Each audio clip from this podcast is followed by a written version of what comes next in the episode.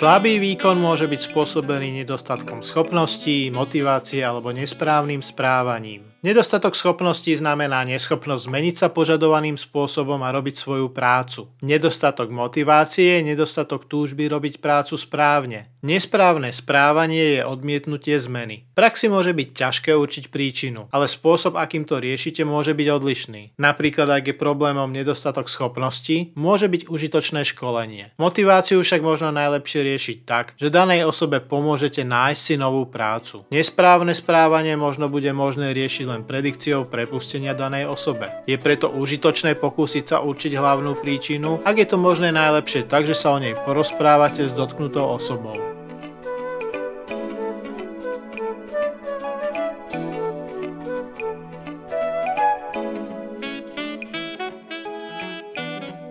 Existuje niekoľko zásad, ktoré by ste mali dodržiavať pri zvládaní slabého výkonu. Disciplinárne konanie je, alebo by malo byť koncom procesu, nie začiatkom. Ak niekto, koho riadite, vykonáva prácu, ktorá nie je na požadovanej úrovni, mali by ste sa s ním o tom i porozprávať a poskytnúť mu spätnú väzbu na jeho výkon. To neznamená, že by ste ich mali napomínať. Namiesto toho to znamená, že by ste im mali pomôcť pochopiť, ako sa môžu na budúce zlepšiť. Je možné, že to bude jednorazové, ale aj tak každému treba dať šancu zlepšiť sa a pomôcť mu v tom nejakým tréningom. Ako ich manažér je vašou zodpovednosťou poskytnúť túto podporu a zabezpečiť, aby mali čas na zlepšenie. Namiesto toho, aby ste sa pustili priamo do disciplinárneho konania, môže byť lepšie najskôr vyskúšať nejaké iné možnosti, ak sa danej osobe nedarí zlepšiť napriek tréningu. Je dobré zvážiť, či z nejakého dôvodu môže existovať úplný nesúlad medzi osobou a prácou a že môže byť jednoduchšie zmeniť prácu ako osobu. Ak ale už vstúpite do disciplinárneho konania, pravdepodobne vás podporia kolegovia z ľudských zdrojov zdrojov, ktorí vám pripomenú, aké dôležité je všetko zdokumentovať. Použite správne postupy. Ak tak neurobíte, bude to mať za následok ďalšie problémy a možno aj nároky na nespravodlivé prepustenie. Preto sa oplatí čo najskôr konzultovať s týmom ľudských zdrojov a zabezpečiť, aby si boli vedomi situácia a v prípade potreby poskytli poradenstvo. Aj keď sú postupy dôležité, je nutné zvážiť aj dotknutú osobu.